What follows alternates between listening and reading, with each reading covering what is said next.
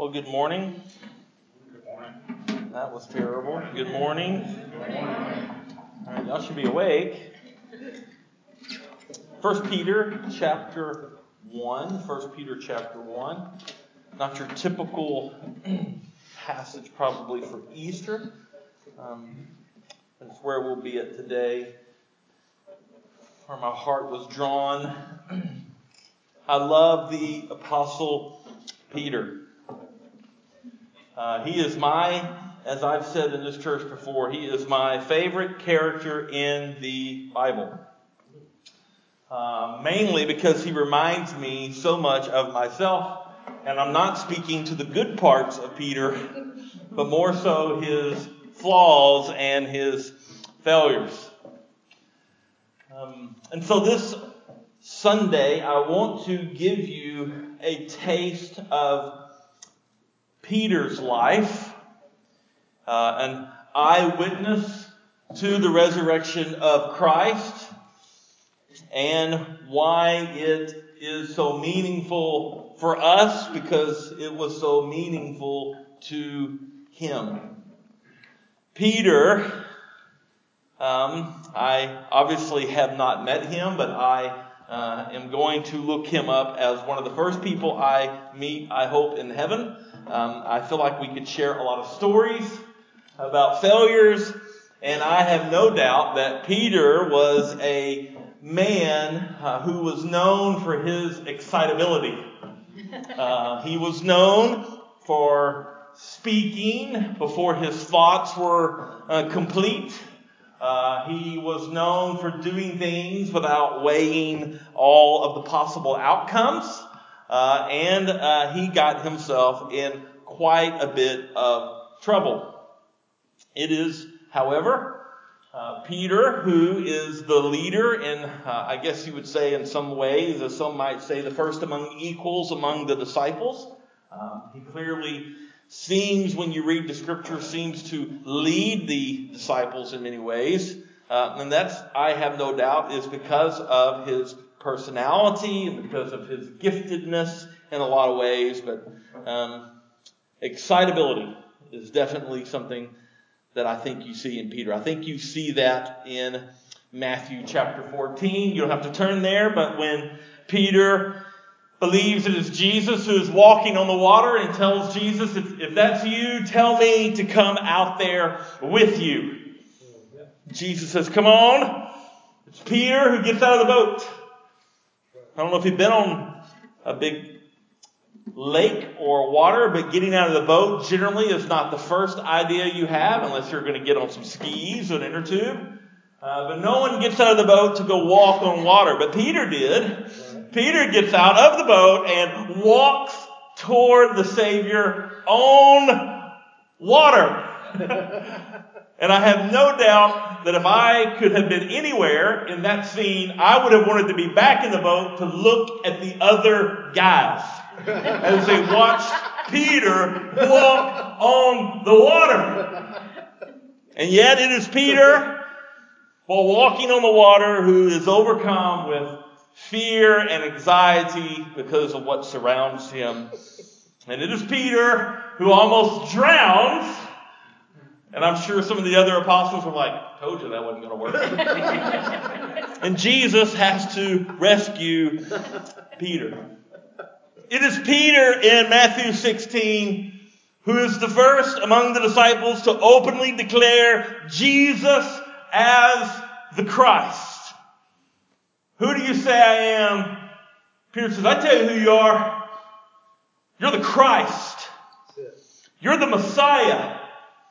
You are the promised one. And Jesus says, this wasn't revealed to you, Peter, by yourself. In other words, Peter, you didn't add up a different things and, and come to some kind of decision by weighing everything. No, no, no. The only way you know that is because God the Father chose you to reveal that to you. Yes. But that is Peter. The promised Messiah, the one that Israel had been waiting on. Peter declares, it's you! And, oh, you just get excited about that, but that excitement will be tempered. Because just a few, few periods of time will drift by before it is Peter who, when Jesus tells the disciples, listen, I have to be killed by the religious leaders because of what I'm preaching. All the religious leaders are going to kill me, but I'm going to be raised to life after three days. Clear teaching. No cloak and dagger there. No Da Vinci Code. Don't go see the movie. Worthless. It's clear as a bell. I'm going to be crucified by the religious leaders. I'm going to be raised to life in three days. Clear teaching. Peter seems to think so. Peter gets that and immediately pulls aside the Son of God and says, let us, we need, we need to chat for a moment. because that is not going to happen. I know I just declared you the Messiah, you're Christ, but you are not going to die. Ain't happening. No way whatsoever. The pinnacle of Peter and the pit of Peter. And Peter will find himself receiving the strongest and sharpest rebuke ever given to a disciple when Jesus calls him Satan. Calls Peter Satan and tells him, Get behind me, for you have set your mind not on the things of God, but on the things of man. See what I mean about Peter? How many of y'all are beginning to identify right now with Peter? But none of this would be, would stand to compare to what happens in Matthew chapter 26 when Jesus is arrested and Peter attempts you just you gotta love Peter. Peter is going to defend the Son of God. They're arresting Jesus. Peter says, I've got this. And he pulls out his sword and he swings it and he strikes off a man's ear. Not the greatest swordsman. By definition, you would have thought that he would have stabbed somebody, but no, no, no, he does not. Instead, he draws his sword to defend the Messiah, who, as he says, listen, if I didn't want to do this, I could just speak. And tens of thousands of angels would slaughter everybody here. Put your sword up, Peter. the very Peter who had just declared Jesus is Christ and who was told repeatedly that Jesus would die attempts to once again interrupt the plans of God and tries to defend the Savior. We can almost, in some ways, you can almost applaud the effort by Peter, his love for Jesus. I'm going to defend him, and yet he is attempting to take Jesus off of the plan for which he was born, and that is to die for the sins of the world and to be raised again. So you can almost applaud Peter there. And yet, once again, his mind is on the things of man, not the things of God. But yet, in Matthew 26, things get even darker. The excitable, emotional, passionate Peter. Because not long after drawing the sword to mount a pitiful defense against those who were arresting Jesus, we find him denying that he even knew him. Out of fear of his own life being taken, he decides to make quite the scene to save his own skin. And then the rooster crows, and what I think is one of the most gripping passages in all of the Bible when you think about the emotions of man. Luke 22 records that Peter locks eyes with Jesus after denying him. Can you see that moment? I don't know him. I don't know him. And there's Jesus as the rooster crows and their eyes lock. Peter's only response at that moment is to weep bitterly and flee into the night. Jesus would go on to be tortured and beaten in ways that we can't even fathom. He would then be crucified upon a cross. And all during this time, Peter is nowhere to be found. That's Peter. Basically, pick up Peter again in John 20. As Mary returns from the empty tomb and tells the disciple, I don't know what's going on, but the tomb is, and before she can even get the word out, completely empty. Jesus is not there. Peter and John run to the tomb. You can almost see them as they begin to run. Mary is still telling her story, but Peter and John are racing to the tomb, and the scriptures reveal that John is a better runner than Peter. because Peter is beaten to the tomb. John gets to the tomb and he peers into the tomb and says, there's or sees there's no Jesus there. Peter finally arrives. Grace shown to Peter that it does not tell how much time had expired before Peter finally got there in second place. But he arrives and he runs right into the tomb and he looks around and sees there is no body. John believes, the scripture says. Believes. Peter is perplexed. And then we find the resurrected, resurrected Savior revealing himself to the disciples while they're out fishing. It's to. Jesus says, Y'all got any fish? Because if you don't, you're about to. and they catch a whole bunch of fish. Obviously, an amazing scene that had happened before, by the way. And John looks at Peter and says, It is the Lord. Yeah. And Peter, you gotta love Peter. Peter has basically got no clothes on, basically. He's fishing with not a whole lot of clothes. So the Bible says, I didn't make this up for, I mean, and he puts on his, his, his, his garments and it's hot out there. He puts on his outer garments and he jumps into the water. You can almost see the other disciples going, there he goes again. it is the Lord. Puts outer garments back on.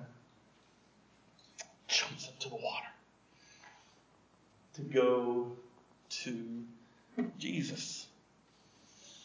It's a great scene there. As they get to the shore, Jesus already has fish on the grill. like, how did that happen? Have you ever thought about how that happened? I'm just like, did he just like do this and fish come out of the water and crawl on the grill? I mean, I mean, he doesn't have to bait a hook, right? I mean, we know that. Peter in his excitement leaves the other disciples to haul the fish in. you hear the grumbling among the other disciples. Jesus wants to know if there's any more fish. Jesus, Paul Peter says, yeah! And he runs out and he grabs the net, drags it ashore. And then there's this emotional scene. This, this wonderful dialogue that John records between the creator and sustainer of all things, Jesus, the Savior of the world, the King of kings, and Peter over breakfast. The disciple whose last meaningful conversation with Christ was a complete denial of him. I think there was some awkwardness there. And here's that exchange in John 21. When they had finished breakfast, Jesus said to Simon Peter, Simon, son of John, do you love me more than these? And he said to him, Yes, Lord, you know that I love you. And he said to him, Feed my lambs. And he said to him a second time, Simon, son of John, do you love me? And he said to him, Yes, Lord, you know that I love you. We have just so sanitized the Bible, have we not, growing up in church? Can you get the emotion of this scene? And he says to him a third time, Simon, son of John, do you love me? And Peter was grieved. Grieved because he had said to him a third time, Do you love me? And he said to him, Lord, you know everything. You know everything. And you know, you, Son of God, resurrected Christ, you know that I love you. And Jesus said to him, Feed my sheep. Truly, truly, I say to you, Peter, when you were young, you used to stretch, you used to dress yourself and walk wherever you wanted. But when you are old, you will stretch out your hands, and another will dress you and carry you where you do not want to go. And this he said to show by what kind of death he was to glorify God. Peter, you remember that scene where you were terrified about saving your own life and you denied me? Yeah. That's, that's the background of this conversation. There's coming another time this time you won't want to go, but you will. And you'll die for me. And he looks at Peter after telling him how he's going to die. And he says, Follow me. You see, the resurrection of Jesus has massive implications for the world. But make no doubt, it had massive implications for the apostle Peter. The resurrected Christ restores the very disciple who had denied him with curses just days before. And then in Acts 2, we find one of the greatest examples of grace in the whole Bible.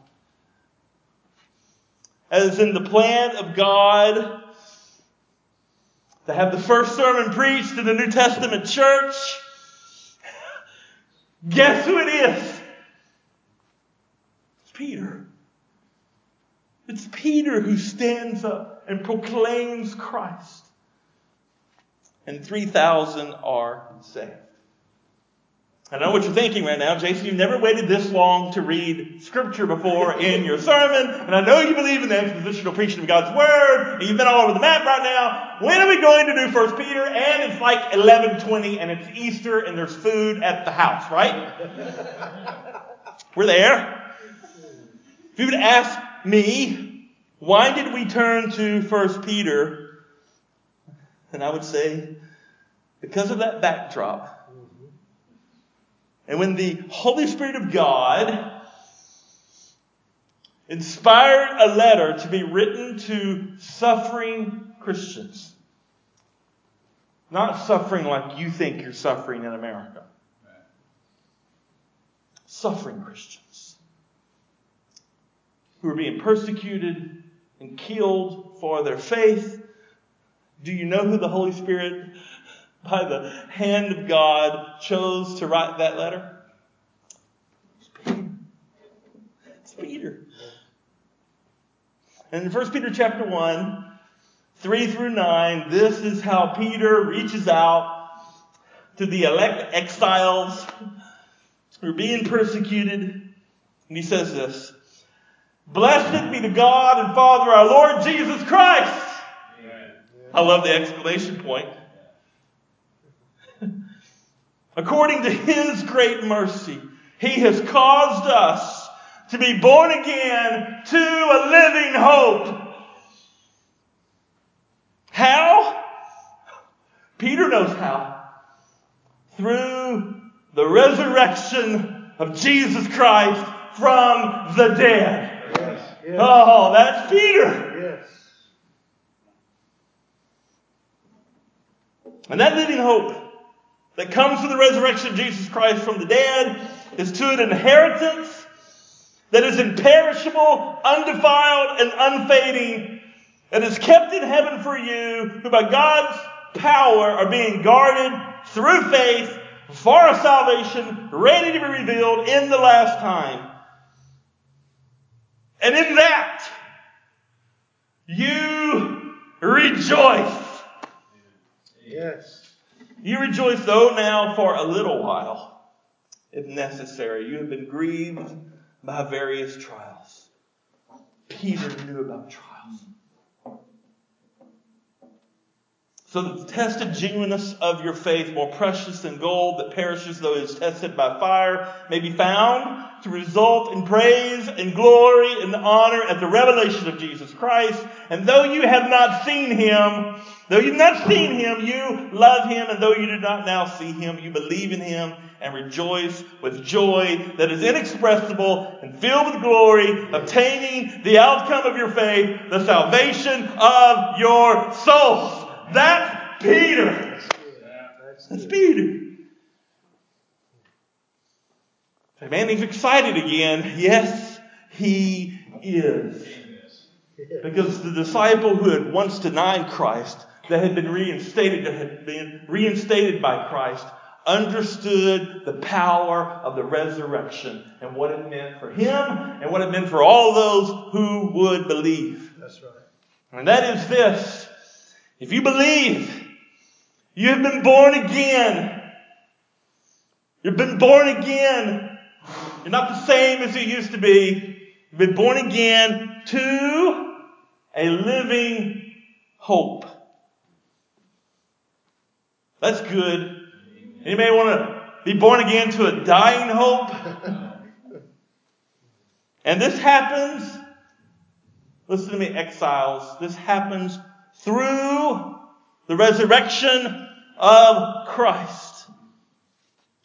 That brings you, because He is resurrected. Because listen, if He doesn't, if He doesn't come back to life, He's just another bloody dead guy on a stick of wood. You get that, right?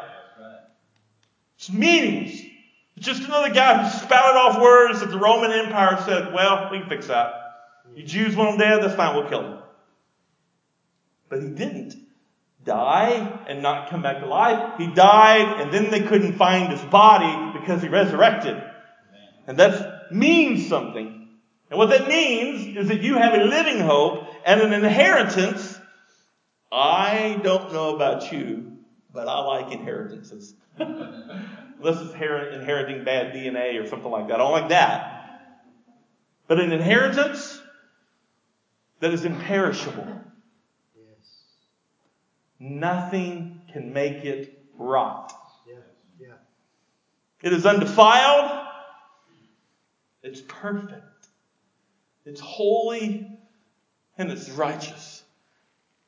And trust me, I can't even defile it because if I could, I would. But it's kept in heaven, imperishable, undefiled, and unfading, unfading, kept in heaven. But who's guarding it? I mean, I mean, we need, it's not those Roman soldiers are, are it because they didn't do a good job in the tomb. Who's guarding it? Peter says, listen, exiles. God is guarding it. Amen. Through faith, for our salvation, to be revealed at the end of all things. Because listen, believers, you have been saved you are saved and you're being saved. And one day our salvation will be complete. Yes. Made possible by the resurrection of Christ. And all this, exiles, leads to your salvation. That's why we sing songs like the grave can't hold us either. Right. Because it couldn't hold the one in which we follow, yes. and, which, which, and the one in which we worship, and the one in which our loyalty is to, he promised that we would be resurrected as well. And in this, in this, we rejoice. Because no resurrection, there is no rejoicing. We are to be pitied more than anybody, to preach a faith in which that, the leader of that faith, the proclaimer of that faith is dead. We're to be pitied. But he is not. And so we rejoice. No matter our circumstances, even those trials and struggles come, and sometimes they come to stay, but it is our reaction to those trials that proves our faith. And the reactions that you have to the trials that come and the ones that stay, the reaction that you have, the way in which you respond, brings God praise, glory, and honor. And then he reminds the exiles of this. And though we, and though we do not see Christ now, you can hear Peter. I've seen him. I've seen him. And though you may not see him now, we nevertheless rejoice with a joy that is inexpressible and is filled with glory. And that joy is obtaining the outcome of our faith the full salvation of our souls. That's what the resurrection bought for the redeemed. For those in here who are believers, that is what you have. And it is available for those who have not yet trusted Christ.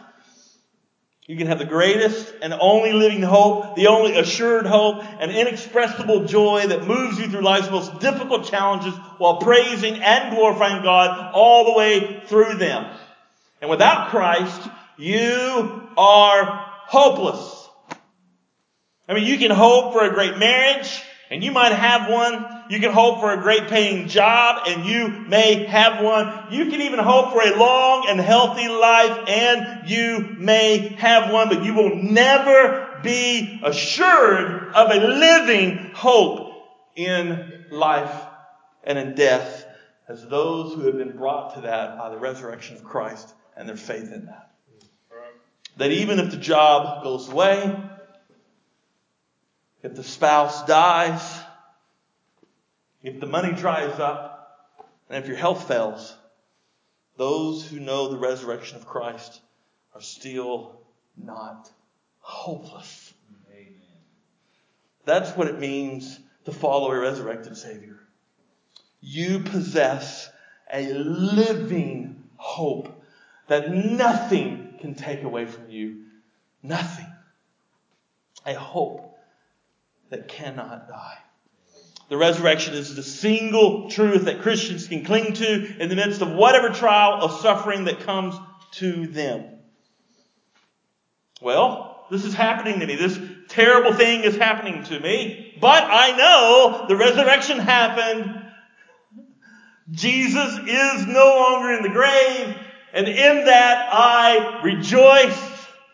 Because I know one day, no matter this situation, I too will obtain the outcome of my faith, and that is the salvation of my soul. It's the one fact that we as fellow believers should be reminding each other of every day. When we come together to sing and fellowship, we are celebrating the resurrection while simultaneously reminding each other of what our future holds, not what the present is giving us, but what the future is for all who believe. So if you're here today and your life has been more identified with struggles and failures, Peter, Peter knows how you feel. He knows the darkness of the soul. He knows what it's like to be broken, to be depressed, to weep bitterly at the failures of your life. He even knows what it means to deny Christ to his face. To stumble. To have fallen and to flee from the very one you love. And yet I'm telling you, Peter knows. And I mean, he knows the power of the resurrection of Christ. Right. Right. And that changed everything for Peter. Turn your eyes to that truth. As the Apostle Peter points these suffering Christians who are recipients of this letter with his name to the resurrection of Christ, I want to point you, all of you, those of you who are among the redeemed, those of you who claim Christ, those whose lives are forever different because of the living faith imparted to you, I want to remind you that all of this stuff listed by Peter through the power of the Holy Spirit in chapter 1 is yours too. Yes. Yes. And it is there, and it is assured, and it is a living hope because of the resurrection. And I hope that truth moves you to worship and meditate on Christ, and I hope it moves you through your trials and struggles. Whether it be in a marriage, whether it be as parents, whether it be in a job, whether it be with your battle with health or issues that you may be having, I hope the resurrection of Christ and the promise of the full salvation of our souls will bring you joy. And you will be the one who, though you may not want to go through the trial, will go through it with joy. And for those who are here today who do not know Christ, you may call yourself a Christian, but if you are honest with yourself, you know that your life looks no different than those who do not claim Christ. Your life is not marked with a desire for God's Word. You don't have a passion to be around the people of God. You have no desire to gather on a regular basis with other believers to sing and worship the resurrected Messiah or to be regularly instructed from the Scriptures. And you may very well, very well understand what it means to be good and not do the big sins.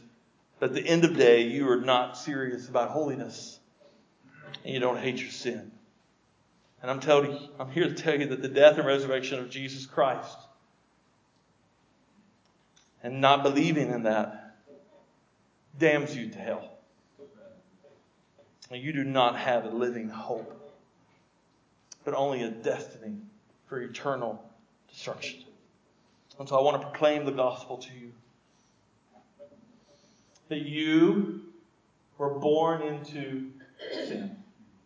No one had to teach you how to sin. You sinned very well on your own. And that sin separated you from the Father, who is holy, holy, holy. And you would never be able to live a life good enough or righteous enough. You will never be able to check off the list to get it all right so that you can be accepted by a holy, holy, holy God. But God loved Peter and loves you so much that he sent Christ to take the punishment that you so richly deserve, and I do mean we so richly deserve. But Jesus took our punishment for us. He took the sin upon him on the cross, perished because of our sin, and yet death, the final victor that we are all well aware of, could not hold the king. And he resurrected, defeating death. Yes.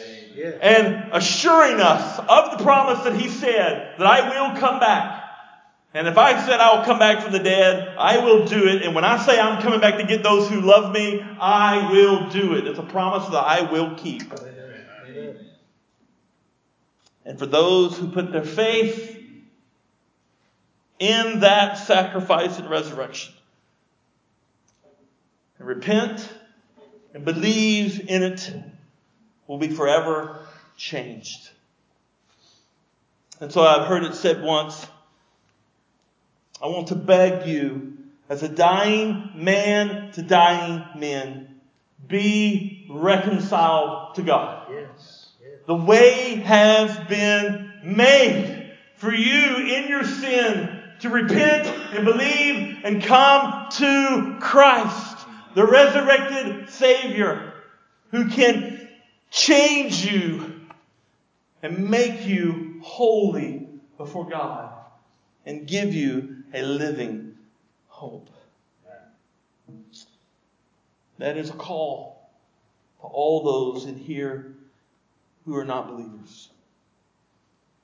And in closing, as Keith comes, I want to remind you as a believer that the celebration of a resurrected Savior may be defined traditionally to a single day.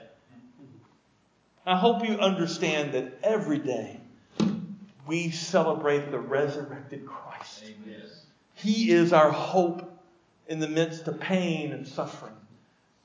And I guarantee you, if you could pull up alongside Peter, say you wouldn't believe what I'm going through, Peter would say, I know what you're going through. and let me tell you about Jesus. And the fact that he beat sin, because sin could not touch him. He beat death, because death cannot hold him. Let me tell you, he'll bring you through whatever trial. And even if he does not, you still have a living hope and a joy that can never be taken away. So I hope that every day you will celebrate the resurrected Christ. Let's pray. Lord God, you are good. Thank you for the resurrection. Thank you for the truth. God, me personally, I thank you for telling us so much about the Apostle Peter. God, because myself and I'm sure everyone else in this room finds themselves struggling and failing. And I am thankful, God, that you did not leave it up to me to win my salvation, because, Lord, I would have never won it. And so I thank you for Christ, who did what I could never do and arose, defeating death. And God, I place my joy and excitement in that. And I pray, Lord, that I will learn, and I pray for my people that we will learn what it means to live with an inexpressible joy. And that is the hope that is living, that we too will obtain the outcome of our faith. And that is the salvation of our souls. And Lord, we thank you that you keep your promises. And we want to celebrate that today. It's your name we pray. Amen. The elders are always here. If you want to talk about Christ or salvation or what it means to come to know Christ, I am here. Lucas is here. Wayne is here. We'd love to chat with you about that, answer questions. But you don't have to grab us to come to Christ. You can just repent and believe. Repent and believe.